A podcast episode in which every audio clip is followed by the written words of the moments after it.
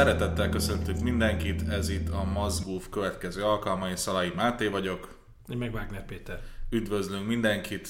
Péter, többen jeleztek vissza, hogy nem tudják megjegyezni az adásunknak a címét. Hogyan lehet megjegyezni azt a szót, hogy Mazgúf? Mazgúfot legjobban úgy lehet megjegyezni, ha egy döglött, kisütött halra gondolnak. Ez biztos sokaknak segít.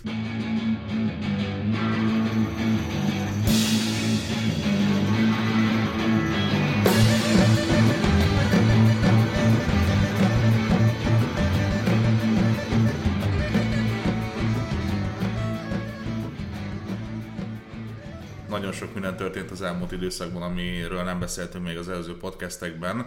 Hallottad-e Trumpnak az ENSZ közgyűlésben lévő beszédét? Pont az órámon belehallgattam, mert meg akartam mutatni a diákoknak, hogy kinevették Donald Trumpot, és nagy meglepetésemre azt láttam, hogy Donald Trump egy poént sütötte el, amin persze, hogy nevettett mindenkit. Tehát nem találtam olyan videóbejegyzést, nem néztem végig mind a 47 perces beszédet, de azt láttam, hogy az emberek csak akkor nevettek, amikor poént mondott. Erre gondoltál? Hát többek között erre is gondoltam, azért nem csak ekkor nevettek, nem konkrétan nevetésről akartam beszélni, de hát én azt láttam azért, hogy például a német diplomaták akkor is nevettek, amikor Trump arról beszélt, hogy ha nem változtatnak az energiapolitikájukon, akkor nem tudom hány éven belül teljesen kiszolgáltatódnak az orosz energiapolitikai vágyaknak.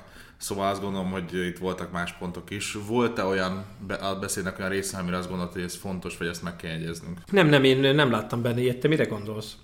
Nekem például érdekes volt, hogy Trump úgy fogalmazott az amerikai külpolitikáról, mint egy principled realism, vagyis elfű realizmus. Az értékalapú realizmus ugyan sokan használják, de én azt gondolom, hogy nagyon sok kézzelfogható értéke, e, tartalma nincs. Uh-huh.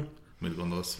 Értékalapú realizmus szerintem, hogy mi az az értékalapú realizmus, azt, azt most tapasztaljuk meg. Így az elmúlt két évben már látjuk, és az elkövetkező két évben még biztosan látni fogjuk. Máté, de hogyan is jutottunk el a közel-kelettől az elfő realizmusig és Trump ENSZ beszédéhez? Mi a kapcsolat a kettő között?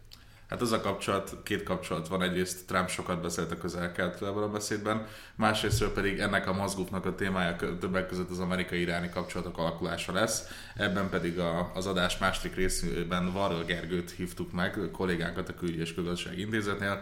Ő éppen most járta meg Washingtont, és ezzel, erről fogunk vele beszélgetni. Okay. Nagyon érdekes volt az, hogy Trump megpróbálta elszigetelni Iránt, felszólította az országokat, hogy, hogy, hogy ne barátkozzanak Iránnal. Ugye mindezt úgy, hogy ott volt a teremben az iráni államnak a, a képviselője, és ráadásul ezután, miután kijelentette, hogy az iráni rezsim az rossz, és meg kell dönteni belülről, ezt követően kijelentette, hogy mindannyian, akik itt ülünk a szobában, szeretjük a hazánkat, és a hazánk érdekeit képviseljük. Szóval volt ott egy kis inkonzisztencia. Ezzel gondolkodtam el, hogy vajon ebben az iráni kérdésben uh, Irán van jobban elszigetelve, vagy az Egyesült Államok? Mm, jó kérdés, de így látatlanban azt gondolom, hogy az Egyesült Államok. Hát úgy tűnik, igen, hogy a közgyűlés margóján volt egy találkozó, amin a biztonsági tanács összes állandó tagja volt, az Egyesült Államokat kivéve. Nem tudom, hogy erre egyébként hány példa volt, vagy hányat tudunk gondolni, amikor az ENSZ BT állandó tagjai össze tudnak ülni az Egyesült Államokat leszámítva, úgyhogy kifejezetten meg se hívják. A nagy kérdés az az, hogy ez a diplomáciai szél, ez bármilyen konkrét eredménnyel tud járni az iráni gazdaság megsegítésére. Ez egy nagy kérdés. Nem csak ez volt az egyetlen érdekes dolog, ami Iránnal történt. Az elmúlt napokban Irán több rakétát is küldött szíriai dzsihadista állásokra Abu Kamában, az iszlám állam harcosaira, mindezt retorzióként arra a terrortámadásra, ami nemrégiben Akváz városban történt, ugye ez Irak bocsánat, Irán délnyugati részén található város volt. Mennyire lehetünk biztosak benne, hogy az iszlám állam követte ezt a merényletet? Szerintem csak valószínűsíteni tudjuk, hogy ők követték el. Ugye az iráni sajtóban egyrészt elég kevés dolog jelent meg erről, másrészt ugye az iráni sajtó egy zárt sajtó, a kormány által, a vezetés, a rezsim által eléggé vezérelt sajtó, úgyhogy csak mérsékelten tudjuk elfogadni azt, ami ott megjelenik. Én azt gondolom igazából, hogy utána néztem ennek a napokban, hogy igazából teljesen hihető az, hogy az iszlám államnak lehet, hogy nem is volt köze ez a merénylethez. Ugye több kisebb csoport is van Akváz Irakban, illetve a környező területen, ami az ottani araboknak, a, a, az arab kisebbségnek a jogaiért küzd elméletileg, és hát amióta ugye emlékezhetünk rá, hogy 2018 elején ugye komoly tüntetés hullám ment végig Iránon, Akvázban is nagyon sokan tüntettek, több mint 200 ember letartóztattak, később áprilisban is voltak feszültségek, tehát itt hihető az, hogy itt van egy komoly társadalmi probléma, és lehet, hogy az iszlám államnak nem is volt hozzá köze. Láttál bármi bizonyítékot? Ez, ez, ez így van, ez így van, csak tudod, vannak Iránnak más olyan régió is, Kurdisztán vagy Belugisztán, amely, amely hasonló problémákkal küzd, szemben áll a lakosság egy része, politikai szervezetek az iráni rezsimmel.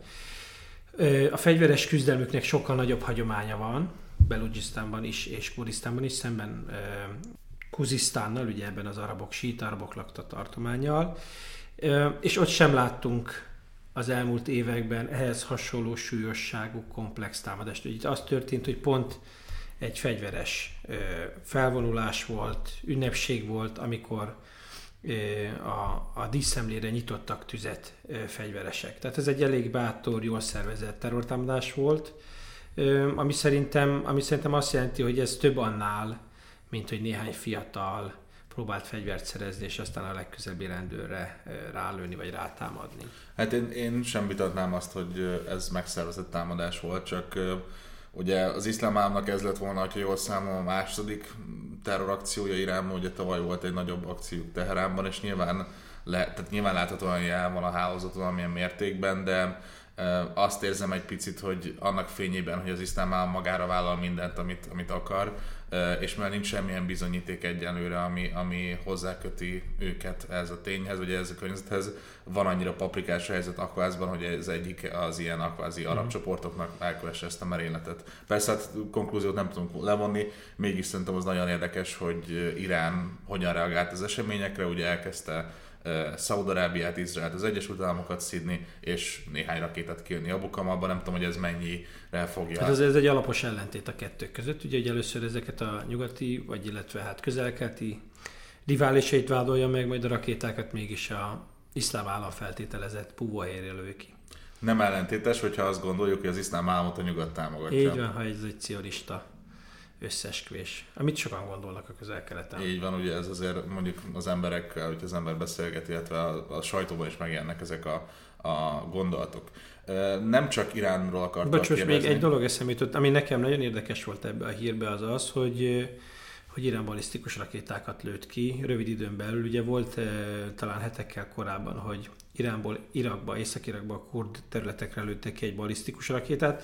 Szerintem ez egy olyan új típusú dolog, új típusú hadviselés az irániak részéről, ami példátlan, hiszen ilyet még nem láttunk. Tudjuk ugye, hogy fejlesztenek balisztikus rakétákat, az Egyesült Államoknak ez az egyik fő gondja velük, de még sose alkalmaztak ilyet. És ugye ezek legalábbis a, a, a kurd esetről pontosan tudjuk. Itt ennek kapcsán még nem olvastam, hogy pontosan mit talált el, de ugye az, hogy kilőjenek egy ilyen balisztikus rakétát, ahhoz pontos koordináták kellenek, és ö, amikor Kurdisztánba vetették be ezt a rakétát, az a rakéta konkrétan odaesett, ahol a iráni kurd ö, ellenzéki pártok tanácskoztak, és ott ö, ö, rendkívül súlyos károkat, áldozatokat okoztak, ami azt jelenti, hogy hogy itt olyan képességekkel rendelkeznek az irániak, amiket persze sejtjük, mert mindig azt sejtjük, hogy milyen nagyon ügyesek, nagyon okosak, de most tényleg képes voltak pontos koordinátákat adni, azt betáplálni Iránban ezekben a rakétákban, és ezek a rakéták rendesen működtek, nem hibásodtak meg útközben. És azt szerintem, hogy Iránból előttek egészen az iraki szírhatáig, szerintem ezért mondjuk Irán, Izraelnek ez egy fontos üzenet, mert ez az első alkalom, hogy Irán feltételezett képessége működik is. És ugye kettő között vagy a biztonságpolitikai szakértő, ezek olyan rakéták voltak, amikre egy nukleáris robbanófejet is rá lehet tenni? Hát általában egy balisztikus rakétára rá lehet tenni egy robbanófejet, ugye ott inkább az a kérdés, hogy sikerül-e miniaturizálni, miniaturizálni eléggé azt a robbanófejet, és utána mikor az a, annak a robbanófejnek majd fel kell robbanni, akkor felrobban. Iránban még nem végeztek ugye nukleáris robbantást, tesztelési szándékkal se, uh-huh. tehát a fej, még atombombájuk sincsen, de hát az, hogy van egy rakétájuk, ami képes elrepülni több ezer kilométer, vagy több mint ezer kilométert, az már egy fontos mérföldköve annak, hogy egyszer rendelkezhessenek egy ilyen képességgel. Szerintem ez az, ami legjobban aggasztja most nyugaton, meg, meg Izraelben, meg akár Szaudarábiába is azokat, akik, akik figyelik a híreket, hogy rövid időn belül Irán két balisztikus rakétát indított, és mind a kettő becsapódott, és az egyik alkalommal bizonyíthatóan oda csapódott, ahova akarták küldeni. Ez kétségtelenül egy nagyon érdekes fejlemény, viszont pont ez is engem abba az irányba lök, hogy könnyen lehet, hogy ezt a támadást nem az iszlám állam követte el Akvázban, és ezt lehet, hogy az iráni rezsim is tudja, hiszen ahogy most ezt kifejtetted, úgy hangzik, mintha ez a rakétatámadás nem az iszlám államról szólt volna, nem az volt a cél, hogy őket megsemmissék, hanem egy üzenet. Nem egy üzenet, így van, elképzelhető. Irakban is nagyon sok minden történt az elmúlt időszakban, nem csak Iránban. Milyen, ugye volt Kurdisztánban egy parlamenti választás, amit a... Szeptember 30-án. Így van, amit a KDP, a Kurdisztáni Demokrata Párt eléggé megnyert, de hogyha jól láttam az adatokat, akkor a, a nagy ellenfél, a Kurdisztáni Hazafias Unió, a PUK is elég jól szerepelt. Igen, visszajött a második helyre. Így van, ugye a Gorán mozgalommal szemben, aki amennyire néztem az adatokat, a választások nagy vesztesének mondható. Igen, igen, annak tűnik. Miért nem támogatják a Goránt a, a kurdok? Ö, azt én, én úgy magyarázom az eseményeket, hogy a KDP-nek az a, a KDP ugye a kurd területeknek a, a keleti, bocsánat, a nyugati részén és a középső részén van. A KDP-nek az a nagy előnye, hogy az, hogy az továbbra is képes volt megőrizni az egységét. Tehát ott a, történt egy pártvezetőváltás, de gyakorlatilag az unoka testvér örökölte meg a hatalmat. Bárzánitól Bárzánitól. Bárzánitól Bárzánig nyúlik az ív, és, és a párt egységes maradt. Ezzel szemben a, a PUK-n, ugye, ami a második lett, vagy PUK, illetve a Goránon, is belül, Goránon belül is vezetői válság volt, mind a két esetben meghalt a párt vezetője, és az utódlás kapcsán továbbra is viták vannak, és ez a, ez a vezetőváltás, illetve ennek a hiánya jobban megviselte a Koránt, amely eleve egy ilyen protestpártként jött létre a PUK-val és a KDP-vel szemben. Ott van egy, egy, egy vezetői válság a régiek és az újak között, és ugyanezen a területen, Szulajmániában, tehát a, a keleti részeken létrejött egy harmadik párt, az új generáció párt, ami szintén ettől, ettől a, az új, a Gorántól uh, szívott el szavazókat, vagy vett el szavazókat. És a tavalyi függetlenségi népszavazás, ami ugye teljes kudarcnak, Igen. kudarcnak bizonyult annak tekintetében, hogy nem lett független a, az ország, sőt még veszített is területeket, illetve hát politikai tőkét, azt gondolom. Miért nem büntették meg a választók a KDP-t, akinek az egyik fő, aki a főszereplője volt ennek a függetlenségi kampánynak? Hú, ez nagyon jó kérdés.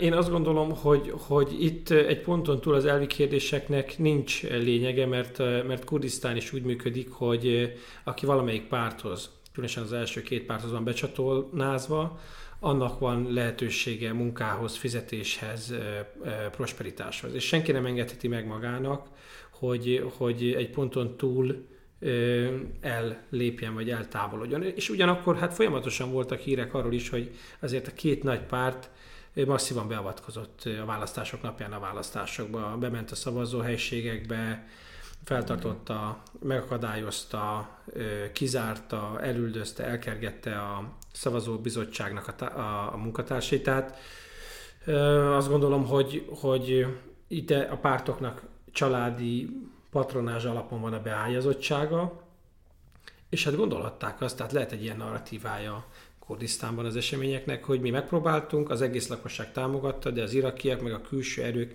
megakadályozták, hogy beteljesüljön az állam, így aztán nem is a mi vezetőnk a hibás. Igen, nekem kicsit olyan érzésem egyébként itt a kurd belpolitikában, hogy a KDP és a PUK a két nagy rivális az igazából egy ilyen kooperatív konfliktust folytat, tehát nyilván egymással harcolnak mert de abban teljesen együtt értenek, hogy a többiek ne jöjjenek föl. Így Ugye van. ennek a két szervezetnek vannak paramilitáris erői, igazából ők le tudják dominálni. Pénzügyi forrásai, pénzügyi vállalkozásai, így van. Hát ugye ők ennek a térségnek az elitje 40-50 hmm. éve.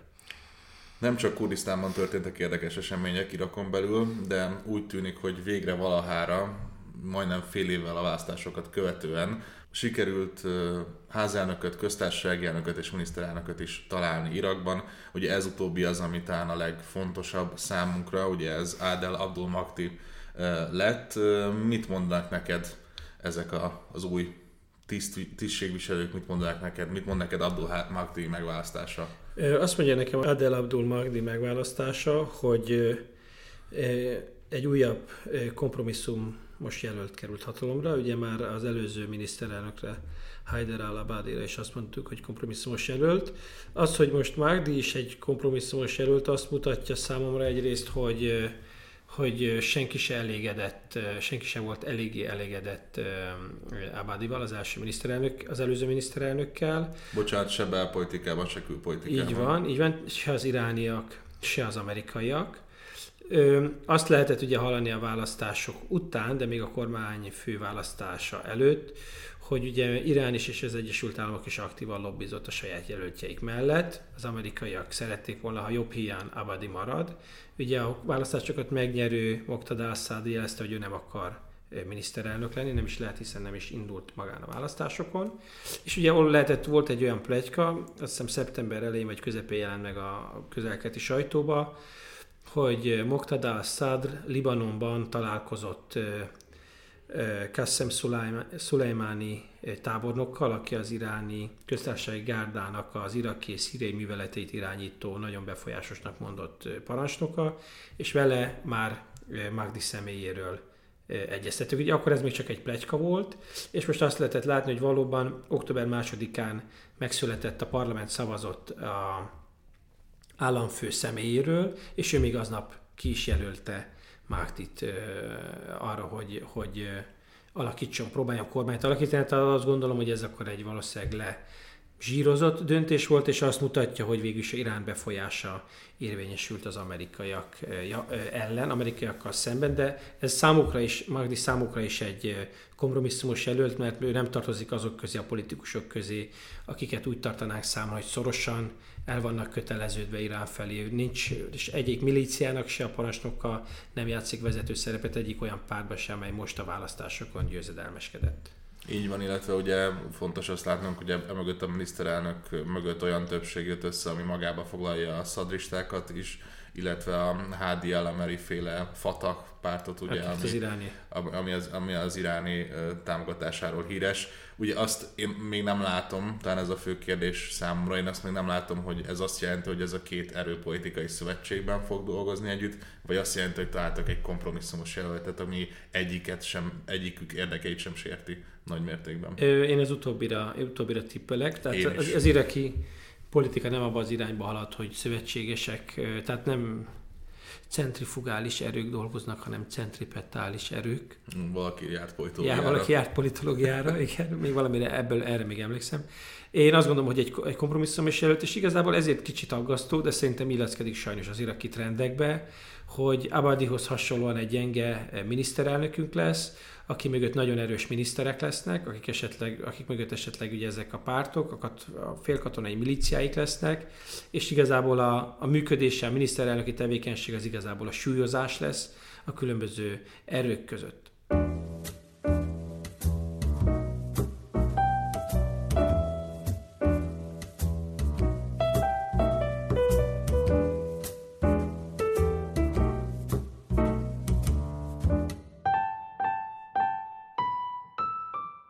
Csatlakozott hozzánk most Gergő, Varga Gergő kollégánk, aki a múlt héten az Egyesült Államokban járt. Jól mondom, akkor volt az Egyesült Államokban? Így van.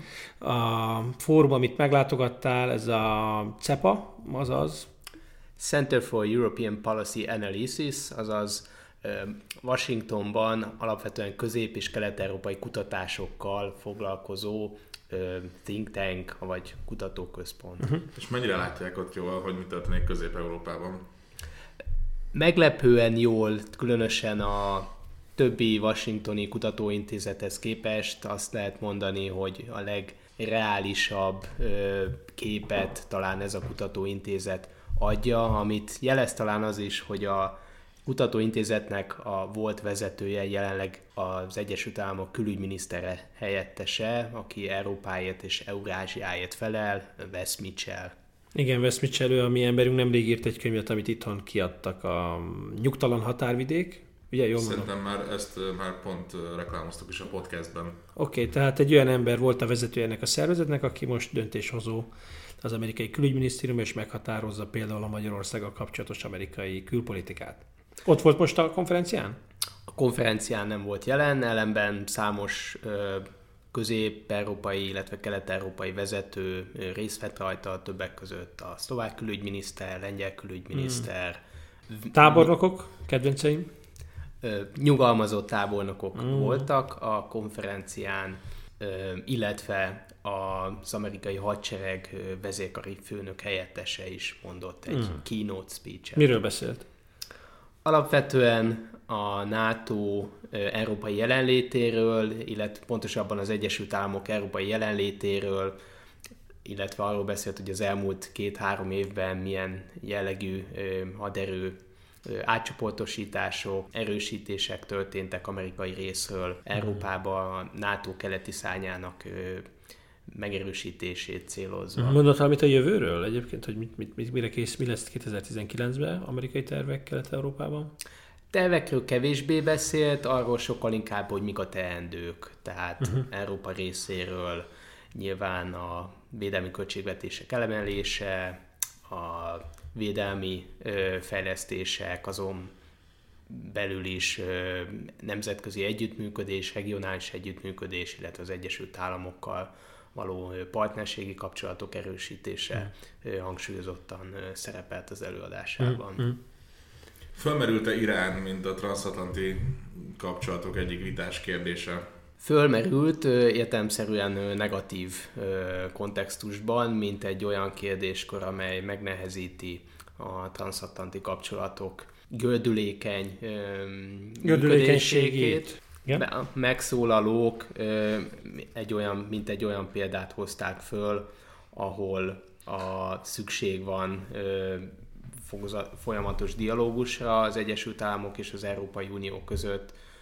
Másrésztről figyelni kell arra, hogy az egyoldalú unilaterális lépések bármelyik fél részéről azok aláshatják a két oldalú kapcsolatrendszert, illetve előnyben hoz, előnybe hozhatják az olyan ellenfeleket, mint Oroszország vagy akár Kína. Tehát öm, szükség van mindenképpen lehetőség szerint a konszenzus megtalálására uh-huh. ezekben a vitás kérdésekben. Na most ugye jelenleg ott tartunk, hogy az Egyesült Államok szankciókat vezet be Iránnal szemben, amelyeknek egy része ugye novemberben fog életbe lépni, ezek ugye az energiaszektort is érintik, emiatt elég kényesek lesznek. Úgy tűnik, hogy az Európai Unió Oroszországgal és Kínával együtt igyekszik valamilyen megoldást találni erre a kérdésre, és életben tartani az iráni külkereskedelmi kapcsolatokat gyakorlatilag, és külgazdasági integrációját az országnak. Viszont úgy tűnik, hogy nem nagyon találnak ehhez eszközt. Na most szerintetek, szerinted Gergő, ebben az esetben Iránnak van-e bármi más lehetősége, mint hogy abban reménykedik, hogy akár a mostani törvényhozási választásokon, vagy két év múlva az elnökválasztáson az Egyesült Államokban történik valami belpolitikai változás, ami csökkentheti a nyomást Iránon? Azt gondolom, hogy az iráni vezetés helyébe én nem lennék annyira optimista az amerikai belpolitikai tényezők átalakulását tekintve. Arra nézve bizonyosan nem, hogy az Irán elleni szkepticizmus, illetve általánosságban véve az Irán ellenesség igen erőteljes a kongresszusban, többek között a demokraták között is.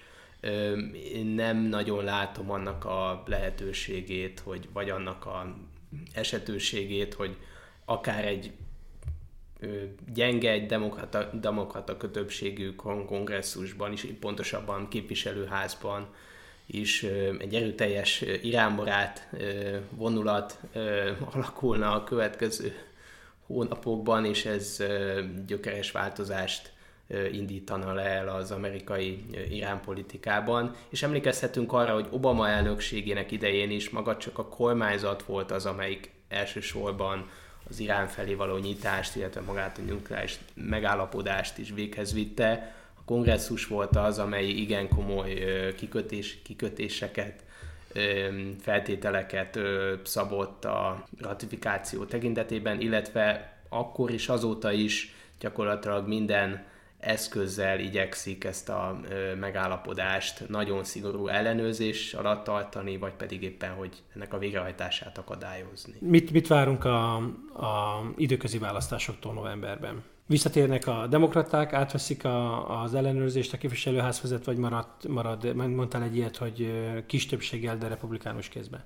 Való, a jelenlegi felmérések szerint a demokraták átveszik a képviselőházba a többséget szűken, de a szenátusban megmarad a republikánus többség.